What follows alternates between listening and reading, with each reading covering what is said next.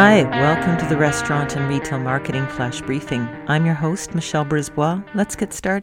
We're continuing to look at Restaurant Dive's uh, report of the annual drive through study released by C Level HX.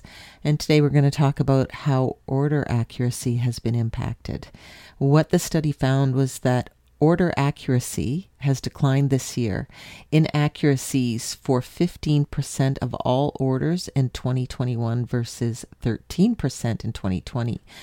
Uh, so uh, whether it's 13 or 15 percent, that's not great because that can be money lost with food that goes to waste.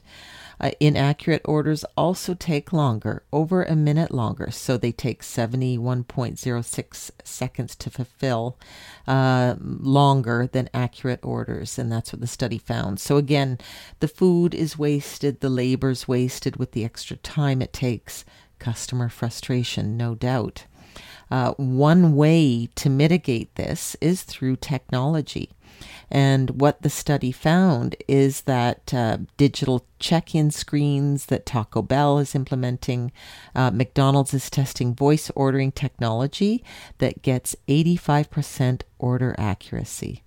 Uh, so um, some definitely with technology, uh, there's a little more back and forth, less chance for human error, and um, so the order confirmation boards are also f- uh, faster on average by 34 seconds. So do look at technology um, as a, a, great solution uh, to help you with accuracy and help you with speed. Talk to you tomorrow. So come on, let's get out.